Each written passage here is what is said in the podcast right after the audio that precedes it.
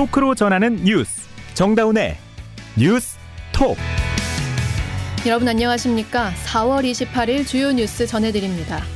미국을 국빈 방문 중인 윤석열 대통령이 미 국방부 펜타곤을 찾아 한미연합 방위태세를 강조하며 북한의 핵 위협에 대해 경고했습니다. 다만 미국 정부 고위 관계자는 어제 한미회담에서 채택한 워싱턴 선언에 대해 핵무기 통제와 관련된 핵 공유는 아니라며 한미 동맹 강화의 의미라고 선을 그었습니다. 지난주부터 우리 증시 특정 종목들이 무더기 하락하는 사태가 발생한 가운데 금융당국이 오늘 35개 증권사 사장단을 긴급 소집해 과도한 레버리지 투자에 대한 리스크 관리를 당부했습니다. 더불어민주당 내 비명계로 분류되는 박광온 의원이 오늘 원내대표 선거 1차 투표에서 과반이 넘는 지지를 얻으며 결선 투표 없이 당선됐습니다. 오늘 방송 CBS 레인보우와 유튜브 CBS 뉴스 채널에서 화면으로도 보실 수 있습니다. 미국을 국빈 방문 중인 윤석열 대통령이 미 국방부 펜타곤에서 미군 수뇌부의 브리핑을 받으며 한미연합 방위태세를 다시 강조했습니다. 윤 대통령은 최근 거듭되는 북한의 핵미사일 위협에 대해 경고의 메시지도 보냈습니다. 워싱턴에서 곽인숙 기자가 보도합니다. 윤석열 대통령이 미 의회 상하원 합동연설에 이어 찾은 곳은 워싱턴 DC 외곽에 있는 미 국방부 정사 펜타곤이었습니다. 확장 억제 강화를 골자로 한 워싱턴 선언을 채택한 바로 다음 날 미군의 심장부인 펜타곤을 찾아 공고한 한미연합 방위태세를 강조하는 겁니다. 한미 양국이 미 핵전력의 공동기획, 연습훈련 등 동맹의 확장 억제력을 강화할 수 있는 실질적 방안을 마련하기로 하였습니다. 워싱턴 선언이 단순 합의문에 그치지 않는다며 북한에 경고의 메시지를 보냈습니다. 만일 북한이 핵무기 사용을 기도한다면 미국의 핵 능력을 포함해 한미 동맹과 대한민국 국군의 결연하고 압도적 대응에 직면하게 될 것입니다. 오스틴 국방장관도 고도화되는 북한의 핵미사일 위협에 대한 압도적 대응을 거듭 약속했습니다. 대한민국을 방어하기 위한 미국의 의지는 철통과도 같습니다. 저희의 확장 억제 공약 역시 그렇습니다. 이후 윤 대통령은 우리 대통령으로서는 처음으로 미 군사지휘센터를 방문했습니다. 유사시 미 대통령 등 주요 군 지휘관을 보좌하는 핵심 시설에서 미군 수뇌부로부터 미국의 전략적 감시 체계와 위기 대응 체계 관련 보고를 받았습니다. 이어 미국 국방위 연구개발 계획을 수립하는 방위고등연구계획국 다르파도 찾아 한미 양국의 국방과학기술 협력 강화 방안도 모색했습니다. 외국 통수권자로서는 최초 방문입니다. 워싱턴에서 CBS 뉴스 곽인식입니다. 이렇게 한미 핵 공동 대응에 대한 우리 기대가 큰 상황에서 미국 측에선 어제 한미 정상회담에서 채택한 워싱턴 선언에 대해 핵 공유는 아니라고 선을 그었습니다. 사실상 미국과의 핵 공유라고 표현했던 우리 정부 설명과는 상당한 차이가 있는 발언이라 논란이 예상됩니다. 임미연 기자의 보도입니다. 미국 고위 당국자가 이례적으로 우리 정부의 입장을 공개 반박하고 나섰습니다. 윤석열 대통령과 조 바이든 미국 대통령이 채택한 워싱턴 선언에 대해서입니다. 백악관 국가안보회의 NSC 에드 케이건 선임 국장은 한국 특파원들과의 간담회에서 우리 정부가 워싱턴 선언을 사실상 핵 공유라고 설명한 데 대해서 동의하느냐는 질문을 받았습니다. 이에 앞서 김태효 국가안보실 1차장은 워싱턴 선언에 대해서 미국과 핵을 공유하며 지내는 것처럼 느끼게 될 것이라고 말했습니다. 그러나 케이건 국장은 핵 공유에 대해서 분명하게 선을 그었습니다. 매우 직설적으로 말하겠습니다. 우리는 이 선언을 사실상 핵 공유라고는 보지 않습니다. 우리는 이것을 한미 파트너십과 동맹의 강화로 봅니다. 케이건 국장은 한미 간의 폭넓은 논의를 거쳤는데 미국이 핵 공유라고 말할 때에는 중대한 의미를 갖고 있다고 설명했습니다. 그러면서 핵 공유에 대한 정의는 핵무기 통제와 관련이 돼 있다며 워싱턴 선언은 그렇지 않다고 했습니다. 핵을 사용하느냐 마느냐의 결정 권한은 오직 미국 대통령만 갖고 있다는 뜻인데 핵 공유라는 표현에 민감한 미국 정부의 시각이 담긴 발언입니다. 케이건 국장은 다만 워싱턴 선언은 확장 억제와 관련해서 한미 양국이 더 협의하고 정보를 공유하며 한반도에서 미국 전략 자산을 더 많이 볼 수 있도록 하는 의미 있는 약속이라고 말했습니다. CBS 뉴스 임미연입니다. 이번 한미 정상회담 공동성명에서 대만 해협 문제가 언급된 것과 관련해 중국 정부는 외교 채널을 통해 항의하는 등 여진이 계속되고 있습니다. 베이징에서 임진수 특파원이 보도합니다. 중국 정부가 외교 채널을 통해 현지 시간으로 지난 26일 발표된 한미 정상 공동성명에서 대만 문제가 언급된 것에 대해 항의했습니다. 유진숭 중국 외교부 아시아 담당 국장은 어제 강상욱 주중 한국 대사관 정무공사를 불러 우리 정부의 강한 항의의 뜻을 밝혔습니다. 유 국장은 한미 공동성명의 중국 관련 잘못된 표현에 대해 엄숙한 교섭을 제기한다고 밝혔습니다. 엄숙한 교섭 제기는 특정 사안에 대해 외교 경로를 통해 항의했음을 뜻합니다. 어제 마오닝 중국 외교부 대변인도 정례 브리핑을 통해 미국과 한국이 대만 문제의 실체를 똑바로 인식하고 하나의 중국 원칙을 존중해야 한다고 공동성명 내용을 비판했습니다. 앞서 미국 워싱턴에서 발표된 한미정상회담 공동성명에는 인도태평양에서의 그 어떤 일방적 현상 변경 시도에도 강력히 반대한다는 내용이 들어갔습니다. 대만 해협에서 인도태평양으로 범위가 넓어졌기는 했지만 다분히 중국을 겨냥한 내용으로 해석됩니다. 다만 지난 19일 윤 대통령의 대만 관련 외신 인터뷰 발언이 공개된 뒤 외교부 차관급이 우리 주중 한국 대사에게 항의했다는 점에서 중국의 반발 수위도 점차 조절하고 있는 것으로 보입니다. 베이징에서 CBS 뉴스 임진수입니다. 여러분은 지금 뉴스다운 뉴스, 정다운의 뉴스톡을 듣고 계십니다. 지난주부터 특정 주식 종목들이 연일 무더기로 하한가를 치면서 시장이 그야말로 발칵 뒤집어졌습니다. 그 배경에 주가 조작 세력이 자리하고 있다는 의혹이 커지면서 금융당국이 지금 조사에 나섰는데요. 이 사안 취재 중인 박성환 기자와 자세한 이야기 나눠보겠습니다. 박 기자 안녕하세요. 안녕하세요. 네, 증시가 정말 쇼크 상태라고 표현할 정도인데 이 하한가나 그에 준하는 급락세를 보인 게 지금 8개나 되는 거예요, 종목이? 네, 맞습니다. 이게 지난 24일 그러니까 월요일 날 유가증권 시장과 코스닥 시장에서 이 대성홀딩스, 선광, 서울가스를 비롯한 8개 종목의 주가가 일제히 하한가로 마감한 게 시작이었습니다. 네. 이 가운데 제가 이름을 언급한 3개 종목은 어제까지 초유의 나흘 연속 하한가 행진을 이어왔습니다. 네. 나흘 연속 하한가, 네, 30%씩. 초유의, 네, 아. 그렇습니다. 이로 인한 종목별 주가 하락폭이 최대 75%에 달하는데요. 네. 네. 나머지 5개 종목들도 급락세 또는 약세가 계속됐습니다. 이 나흘 동안에 이 해당 8개 종목들의 시가총액 증발분만 8조 원이 넘습니다. 와. 네, 오늘에서야 좀 분위기가 반전됐는데 8개 종목의 주가가 일제히 상승해서 마감했습니다. 삼천리의 경우에는 상승폭이 22.89%에 달했습니다. 네. 이 급락한 종목들 사이에 어떤 연관성, 공통점이 있습니까? 네, 이 급락 사태의 출발 시점인 월요일 날 이 외국계 증권사인 SG증권 창구에서 대량으로 이제 매물이 쏟아졌다는 공통점이 있는데요. 이 시장에서는 이 증권사와 계약을 맺은 차액 결제 거래, 즉 CFD 계좌에서 이런 대규모 매물 폭탄이 나왔을 것으로 보고 있습니다. 예, CFD는 좀 말이 어려울 수 있는데 네. 이 예컨대 제가 40만 원을 계좌에 넣어두면 최대 2.5배, 즉 100만 원어치 주식으로 이제 주식을 매매할 수 있는 그런 차입 투자 서비스입니다. 네, 적은 돈으로 이제 많은 주식을 매매할 수 있는 만큼 수익이 나면 크게 가져갈 수 있지만 손실이 나면 또 배가 될 수 있죠. 이거 공매도랑도 좀 비슷하네요. 네, 약간 방향. 그런 것과 비슷한 성격이 있는 것이죠. 예, 또 다른 공통점이 하나가 더 있는데 네. 이 주가가 작년 하반기에 급등하거나 또 그 이전부터 아주 조금씩 큰 하락 없이 꾸준히 주가가 오르는 등 흐름이 거의 비슷했다는 겁니다. 아, 주가의 네. 흐름들이. 네. 그러니까 급등하거나 지속적으로 올랐다. 네. 특별한 호재도 없는데 주가 조작 세력이 붙었다는 의심을 할 수밖에 없겠네요.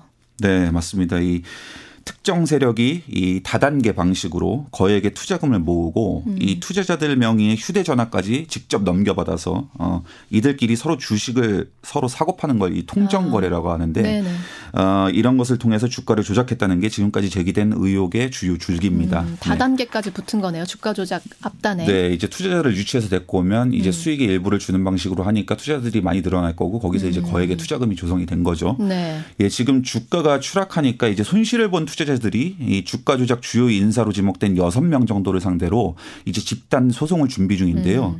이들 중 다수는 해당 세력에게 많게는 수십억 원의 거액을 맡겼던 고액 자산가들도 많은 것으로 파악됐습니다.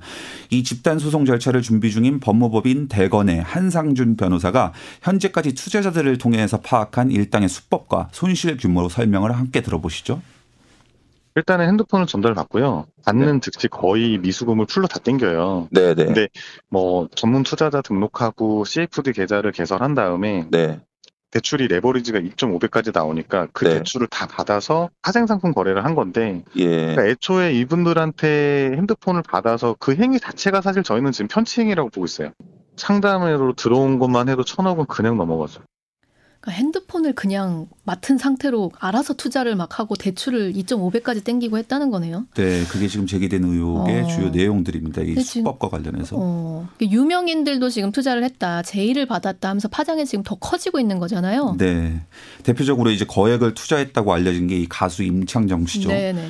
이 어제 자신의 SNS에 입장문을 올렸습니다. 이 일단 핵심 메시지는 투자해서 나는 큰 손해를 봤을 뿐 어떤 유치행위나 영업행위도 하지 않았다. 동료에게 투자를 권유했다는 보도도 이제 오보다 이런 겁니다. 또 유명 자산가들의 주식 계좌를 일임받아서 재테크 관리를 하고 있다며 수익률도 우리가 높다. 그러니 투자라는 그들의 권유에 돈을 맡겼을 뿐 거래 내용도 알 수가 없어서 아무것도 난 몰랐다. 이런 취지의 해명을 내놨습니다. 또 임 씨와는 좀 결이 다른 논란도 있는데 김익래 다우키움그룹 회장이 이번 폭락 종목에 포함된 다우데이터 보유주식을 폭락 2거래일 전에 대규모로 처분해서 세력의 움직임을 좀 미리 알았던 거 아니냐 이런 의혹도 제기됐는데요. 황현순 키움증권 사장은 그룹사 오너인 김 회장 관련 의혹을 강하게 부인하면서 직을 걸겠다고까지 했습니다. 그냥 올랐으니까 난 팔았을 뿐이다. 뭐 이런 주장이네요. 네, 예전부터 좀 팔려고 했었는데 공교롭게도 시점이 맞았을 뿐 이제 우연이다. 이런 취지죠. 그리고 주가 조작 배우로 지목된 이 투자업체의 라모 대표 도 이제 언론을 통해서 통정 거래 의혹을 부인하면서 본인도 이제 손실을 봤다 이렇게 주장하고 있는 상황입니다. 그러니까 뭐 앞서 말씀드렸던 것처럼 지금 단순히 주가 조작만 있는 게 아니고 다단계로 자금을 끌어모았다는 의혹까지 겹쳐 있잖아요. 네. 그러니까 금융당국이나 뭐 수사당국도 지금 움직이고 있나요? 네, 이제 금융위원회 자본시장 조사 총괄과는 어제 이제 금융감독원과 서울 남부지검, 한국거래소 인력들과 함께 주가 조작 의심 세력으로 지목된 이들의 서울 강남구 소재 H 투자 컨설팅 업체 사무실과 주거지를 전방위로 압수수색했습니다. 이 남부지검은 또 이미 주 초에 주가 조작 의혹 관련자 10명을 출국 금지 조치했고요. 네, 김주현 금융위원장은 신속히 사건을 처리하겠다고 했는데 이런 아까 말씀드린 이상한 주가 흐름이 장기간 동안 이어졌습니다. 이제 감안하면 좀 이 당국의 조사 타이밍이 좀 늦었던 거 아니냐. 포착을 이런, 왜 진작 못했나. 네, 이런 지적도 있습니다. 네. 그리고 이복현 금감원장도 이제 지위고하나 재산의 유무, 사회적 위치 고려 없이 신속하고 엄정하게 조사하겠다고 오늘 밝혔습니다. 금감원은 이제 오늘 하명일 부원장 주재로 국내 35개 증권사 사장단을 긴급 소집해서 CFD 등 과도한 레버리지 투자, 즉 B2는 증권시장 불안 요인으로 작용할 수 있으니 리스크 관리에 협조해달라 이렇게 당부했습니다. 특히 이 CFD는 투자 주체가 또 드러나지 않고 익명거래예요. 네, 이 거래를 했을 때 제가 거래를 하면은 이제 제가 계약한 증권사 명의로 거래가 되거든요. 네네. 그런 점에서 이제 불공정 거래에 악용될 소지도 크다 이런 지적이 전문가들 사이에 적지 않은데 증권사들도 CFD 계좌의 신규 매매 주문을 중단하거나 축소하는 등 계속해서 후속 조치를 이어가고 있는 상황입니다. 네, 여기까지 듣죠. 박 기자 수고하셨습니다. 네, 감사합니다. 더불어민주당 내 비명계로 분류되는 박광온 의원이 오늘 원내대표 선거 1차 투표에서 과반이 넘는 지지를 얻으며 결선 투표 없이 당선됐습니다. 박신임 원내대표는 이른바 돈봉투 사건의 처리와 함께 당내 계파 갈등 봉합이라는 과제도 안게 됐습니다. 보도에 허지원 기자입니다. 오늘 오전 국회에서 열린 더불어민주당 의원총회에서 박광온 의원이 재석 의원 169명 중 과반이 넘는 표를 받았습니다. 홍익표, 김두관, 박범계 의원 등 나머지 후보들의 득표수는 공개되지 않았습니다. 박신임 원내대표는 당선이 확정되자 모든 의원들과 함께 이기는 통합의 길을 걷겠다고 말했습니다. 구체적인 방법으로는 쇄신의총을 열어 밤을 새워서라도 쇄신 방안을 마련해 국민에게 보고하겠다고 했습니다. 박 원내대표입니다. 무엇보다도 국민이 원하는 방향으로 쇄신하겠다는 의원님들의 강한 의지를 다시 한번 확인했다는 점에서 감사하게 생각합니다. 윤석열 정부를 향해서는 정책에 사람이 없다고 지적했습니다. 민주당다운 가치와 담대한 정치로 윤석열 정부의 잘못된 정책을 바로 잡겠습니다. 윤석열 대통령과 국민의힘에도 촉구합니다. 독선과 독단과 독주의 국정운영을 폐기하시기 바랍니다. 여당에게는 대장동 50억 클럽 의혹 특검을 수용하라고 목소리 높였습니다. 박 원내대표는 대선 당시 이낙연 전 대표를 지원해 이른바 비명, 즉 비이재명계로 분류됩니다. 다만 상대적으로 개파색이 옅다는 평가가 많습니다. 이런 박 신임 원내대표에게는 최근 터진 전당대회 돈봉투 사건을 처리하는 게 첫 번째 숙제입니다. 또 당선 일성에서 밝힌 것처럼 친명계와 비명계의 개파 갈등을 통합하는 숙제도 있습니다. CBS 뉴스 허지원입니다. 찬반 논쟁이 뜨거웠던 간호법 제정안이 국회를 통과하면서 의료계 갈등이 극한으로 치닫고 있습니다.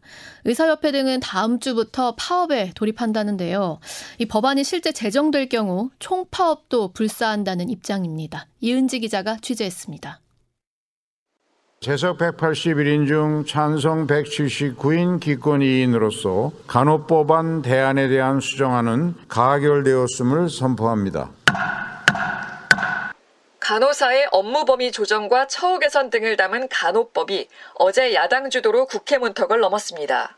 즉각 환영 입장을 밝힌 간호협회와 달리 간호사만을 위한 법이라며 반대해온 의협은 강하게 반발했습니다.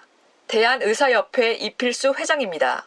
회원님들의 뜨거운 열망과 보건의료 붕괴의 절박함을 담고 국민 건강권을 수호하겠다는 굳은 의지를 전달하기 위해 저는 죽기를 각오하고 오늘부터 무기한 단식투쟁에 돌입할 것입니다. 의협과 간호조무사협회 등 13개 직역단체가 모인 보건복지의료연대는 당장 다음 달 4일부터 부분 파업에 들어가기로 했습니다. 이들은 법안을 원점으로 되돌릴 때까지 총력투쟁에 나서겠다는 방침입니다. 만약 간호법이 최종 제정될 경우 총파업도 불사하겠다며 윤석열 대통령의 거부권 행사도 거듭 촉구했습니다. 긴급 상황 점검반을 꾸린 복지부는 오늘 보건의료 재난위기 관심 단계를 발령했습니다. 대규모 파업과 휴진 등을 대비해 현장 점검에 나서는 한편 의료진의 파업 자제도 당부했습니다. 그럼에도 의료계 갈등이 극한으로 치달으면서 어린이날을 전후로 의료 대란이 벌어질 가능성도 배제할 수 없게 됐습니다. CBS 뉴스 이은지입니다. 전북 전주에서 40대 남성이 친부와 의붓 어머니 그리고 친형까지 살해한 후 스스로 목숨을 끊은 사건이 발생했습니다. 전북 CBS 송승민 기자입니다. 오늘 새벽 5시 50분쯤 전주시 송천동의 한 초등학교 운동장에서 피를 흘린 사람이 쓰러져 있다는 신고가 접수됐습니다. 수사에 나선 경찰은 CCTV 등을 통해 42살 이모 씨가 친형인 44살 이 씨를 살해한 것을 확인했습니다. 이 씨는 초등학교 운동장에서 차로 친형을 들이받고 흉기로 찔러 살해했습니다. 새벽 2시 50분쯤 이 씨는 친형과 함께 차를 타고 초등학교 안으로 들어간 뒤 20여 미터를 함께 걷다 혼자 차로 돌아와 범행을 저질렀습니다. 형을 살해한 뒤 이 씨는 곧바로 전주시 우화동의 저수지에 차를 세워두고 몸을 던져 극단적 선택을 했습니다. 경찰이 정확한 사건 경위를 파악하기 위해 친형이 거주한 송천동의 한 아파트를 찾아갔는데 경찰은 살해된 시신 2구를 추가로 발견했습니다. 이들은 이 씨의 친부인 70살 이모 씨와 의붓 어머니 58살 송모 씨였습니다. 경찰 관계자입니다. 피해자 유족을 확인하기 위해서 아파트를 방문했는데 문이 잠겨있고 연락이 안 돼서 들어가 봤더니 이미 살해된 상태로. 경찰은 이 씨가 친형을 살해하기 전인 어제 낮 12시 20분쯤 부모가 살고 있는 아파트에 들어가는 모습이 찍힌 CCTV를 확보했습니다. 경찰은 현재까지 이 씨가 금전적 문제로 가족을 살해한 것으로 보고 있으며 그가 극단적 선택으로 숨져 사건은 공소권 없음으로 종결되지만 정확한 범행 동기를 조사할 것이라고 밝혔습니다. CBS 뉴스 송승민입니다.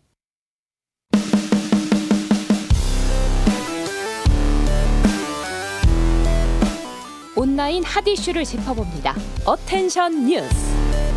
어텐션 뉴스 김동빈 기자 어서 오세요. 네, 안녕하세요. 오늘 가져온 소식은 뭔가요? 네, 첫 번째 소식은 이 와중에 화동 뽀뽀 논란 두고 싸우는 정치권입니다. 이 와중에 화동 뽀뽀 이 무슨 얘기인가요?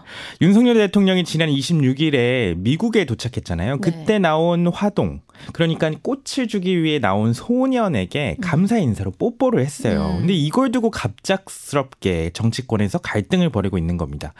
논란의 계기는 더불어민주당 장경태 최고위원이 회의석상에서 이런 발언을 해서 논란이 되는데, 미국에서는 아이가 동의하지 않는 경우 입술이나 신체 다른 부분에 키스하는 것은 성적 학대 행위로 간주된다, 이렇게 말을 한 거예요. 그러면서 심각한 범죄 결과를 초래할 수도 있으며 이를 신고하는 핫라인 번호도 있음을 다시 한번 말씀드린다, 이렇게 강조를 했는데, 이걸 두고 여당에서 강하게 반발한 겁니다.